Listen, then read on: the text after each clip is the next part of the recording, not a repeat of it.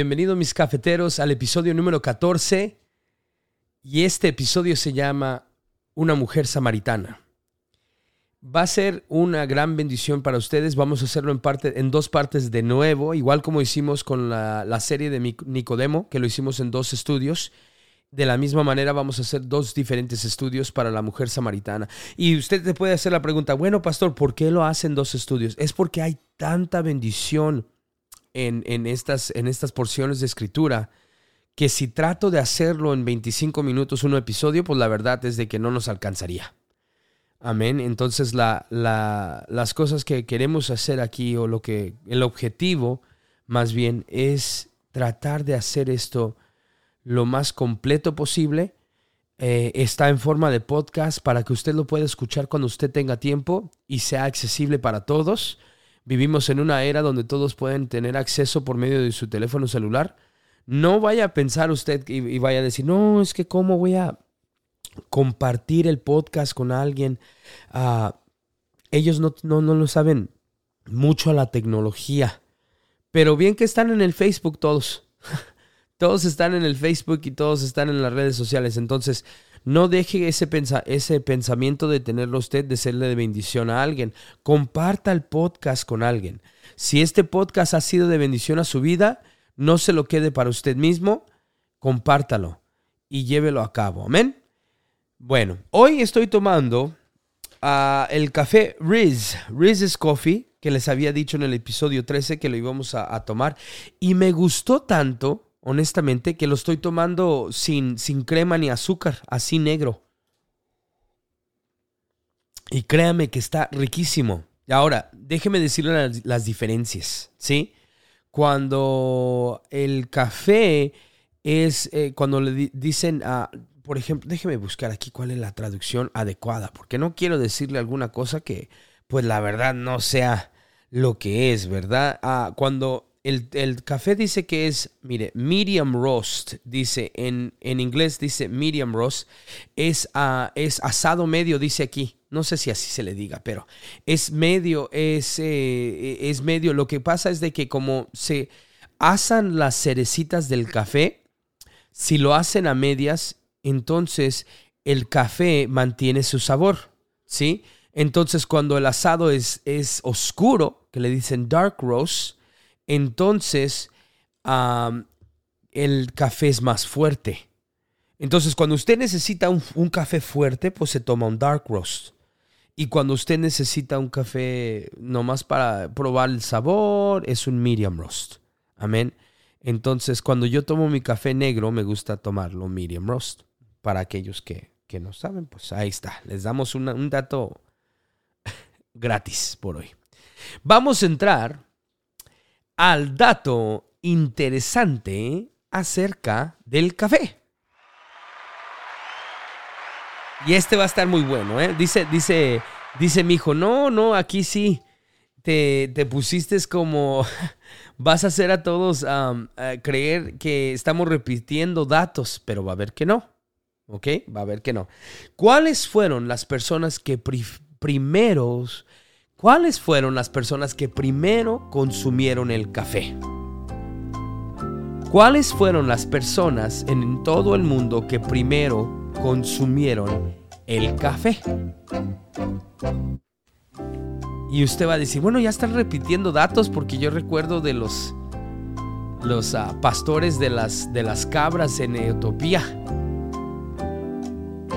Tan, tan, tan, bueno, déjeme dejarles saber que el último dato que hablamos de las primeras personas resultó siendo los monjes. ¿Se acuerda que estaban los pastores de las cabras en Etiopía que empezaron a ver que cuando los chivos se comían las cerezas del café, se ponían, eh, se ponían locos, ¿verdad? Las cabras. Ah, pues los, las primeras personas en todo el mundo que empezaron a consumir el café fueron las tribus africanas de Etiopía que agarraban la cereza del café y la mezclaban con eh, la gordura de los animales y hacían como pelotitas de energía y se las comían.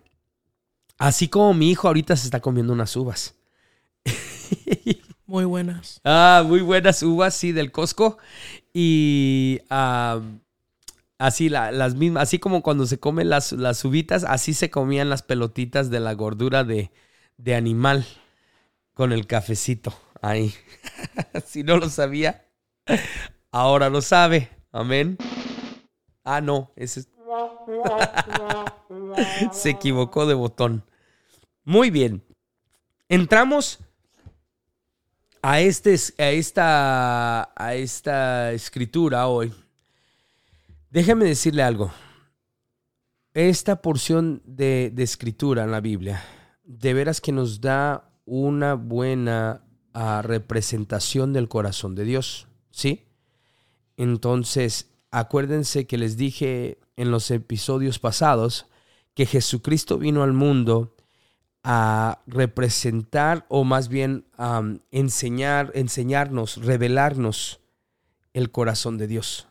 No por medio de leyes o de reglas o religión, pero más bien es por, por medio de dejarnos saber el amor de Dios. Amén. Entonces, eso es muy importante entenderlo porque muchas veces se nos puede, se nos puede pasar por despersabido que no conocemos que Dios no vino a juzgar el mundo, amén.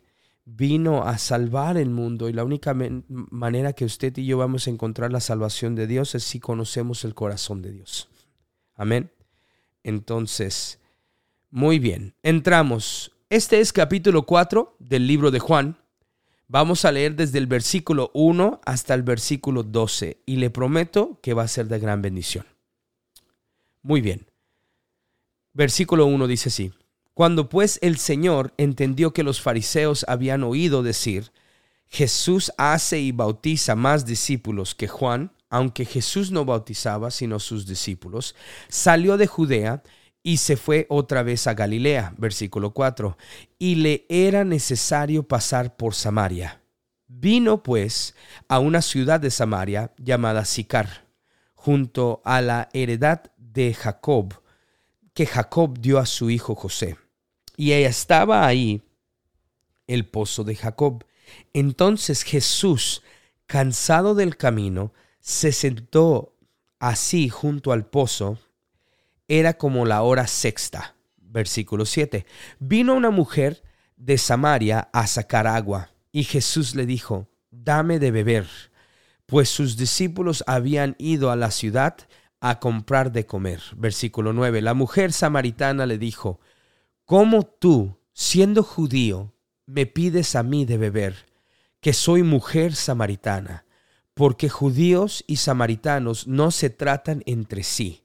Respondió Jesús y le dijo, si conocieras el don de Dios y quién es el que te dice, dame de beber, tú le pedirías y él te daría agua viva. La mujer le dijo, Señor, no tienes con qué sacarla y el pozo es hondo. ¿De dónde pues tienes el agua viva? ¿Acaso eres tú mayor que nuestro padre Jacob, que nos dio este pozo? del cual bebieron él, sus hijos y sus ganados. Muy bien. Vamos a entrar a la porción de escritura y si vemos aquí, es algo tan... para poder comprender adecuadamente este, esta porción de escritura, tenemos que entender que, qué diferencias hay entre los judíos y los samaritanos. Déjeme, ahorita les voy a explicar. En el año 722 antes de Cristo, la, porción norte del reino de Israel es, es conquistado por los asirios. Y los asirios los toman, toman el, la parte norte del reino. Y lo que sucede aquí es que esas tribus que fueron capturadas no se, no se limitaron en abstenerse de los asirios básicamente empezó a haber un mestizaje entre ellos y de ahí resulta la raza samaritana. Entonces, conforme pasa el tiempo, en el año 586 a.C., el reino sur de Judea es capturado por, los babilonios. Ahora, los babilonios los capturan, Pero en ese tiempo, el reino sur no hay mestizaje. Ellos no se meten con los babilonios, entonces no hay otra raza creada. E, entonces, e, esto suele pasar como un gran juicio en contra de Samaria.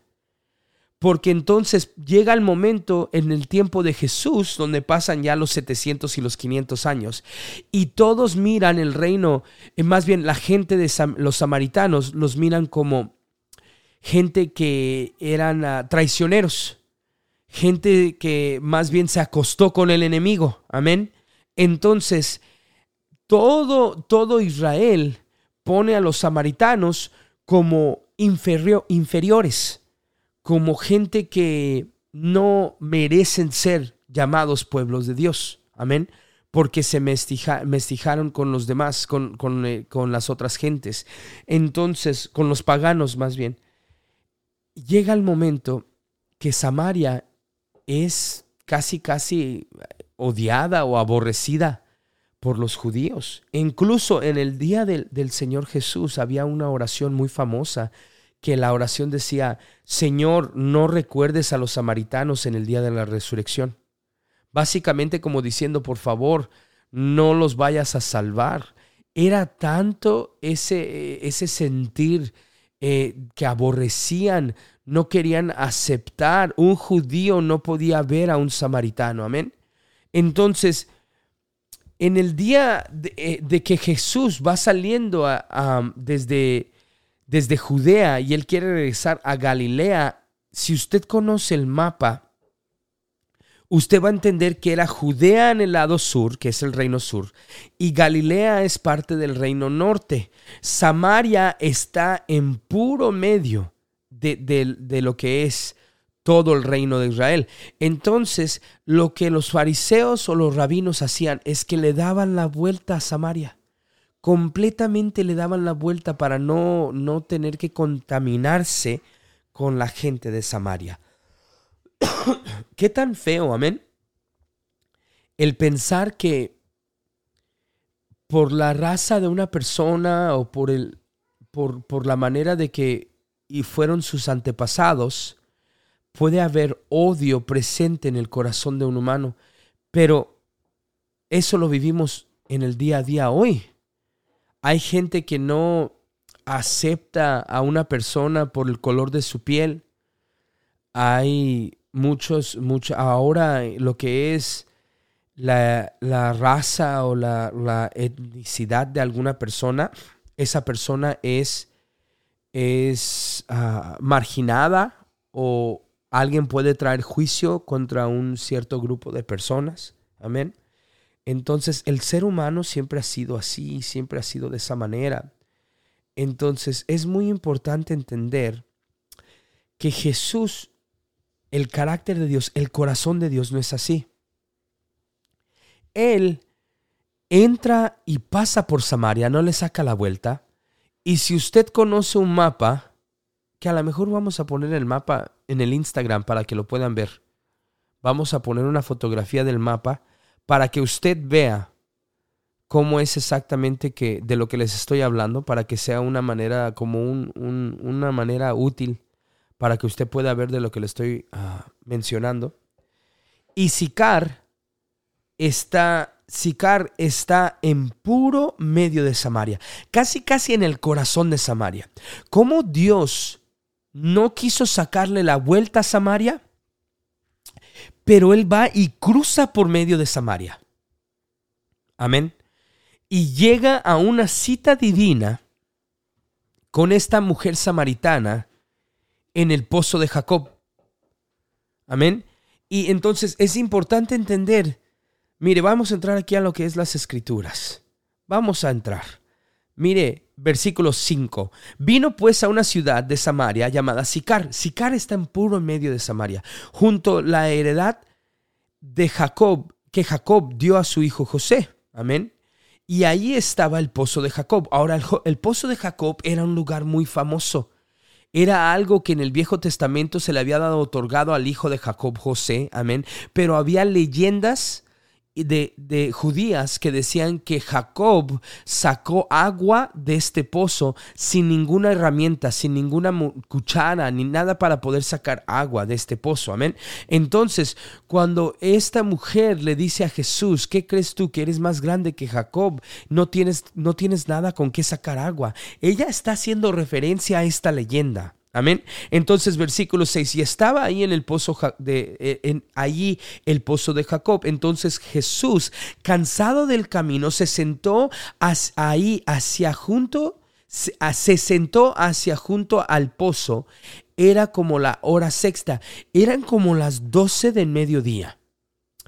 Jesús quiero que usted, vamos a ver la, transparencia que hay aquí en el corazón de Dios. Mire, mire, quiero que vea algo.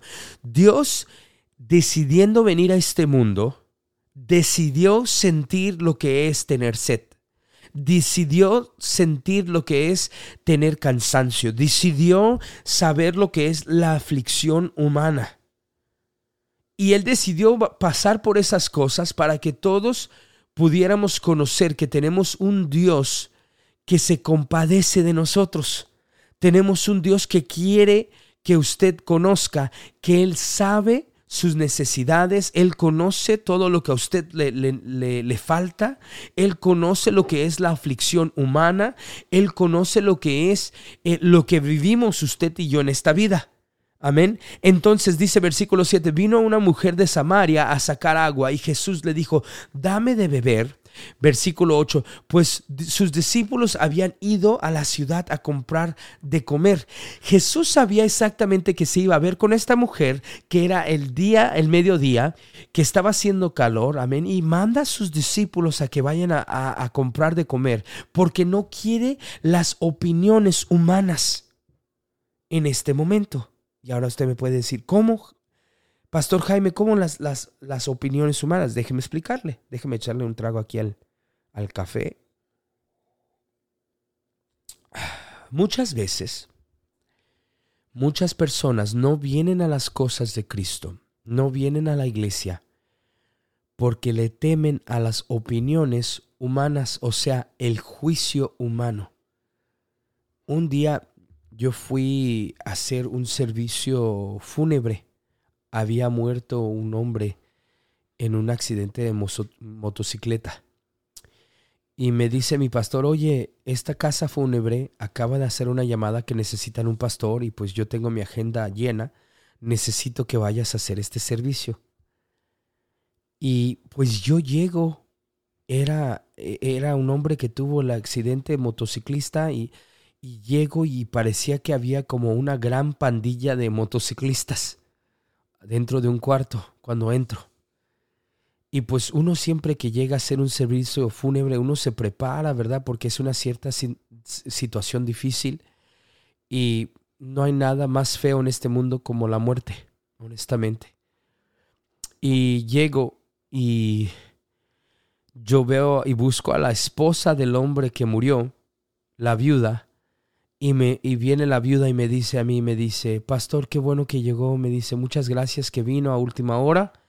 Nosotros no teníamos el número de telefónico de una iglesia y le pedimos a la casa fúnebre que nos diera un número de teléfono. Ellos nos proveyeron el número de teléfono de la iglesia de ustedes y pues qué bueno que pudo venir. Y le dije yo, bueno, oh, estoy sí, muy bien que estoy aquí, estoy para hacer, ah, estoy a sus órdenes, lo que ustedes necesiten. Y me hace ella, ella hizo un comentario, me dijo, sí, me dice, él nunca hubiera entrado dentro de una iglesia. Él siempre hacía un chiste y decía que si él entraba dentro de una iglesia, él iba a estallar en llamas.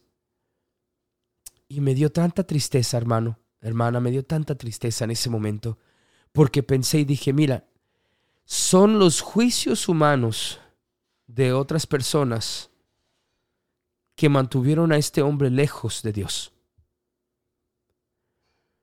Son las críticas de los hermanos, el temor de lo que iba a decir la gente, que mantuvieron a este hombre lejos de las cosas de Dios.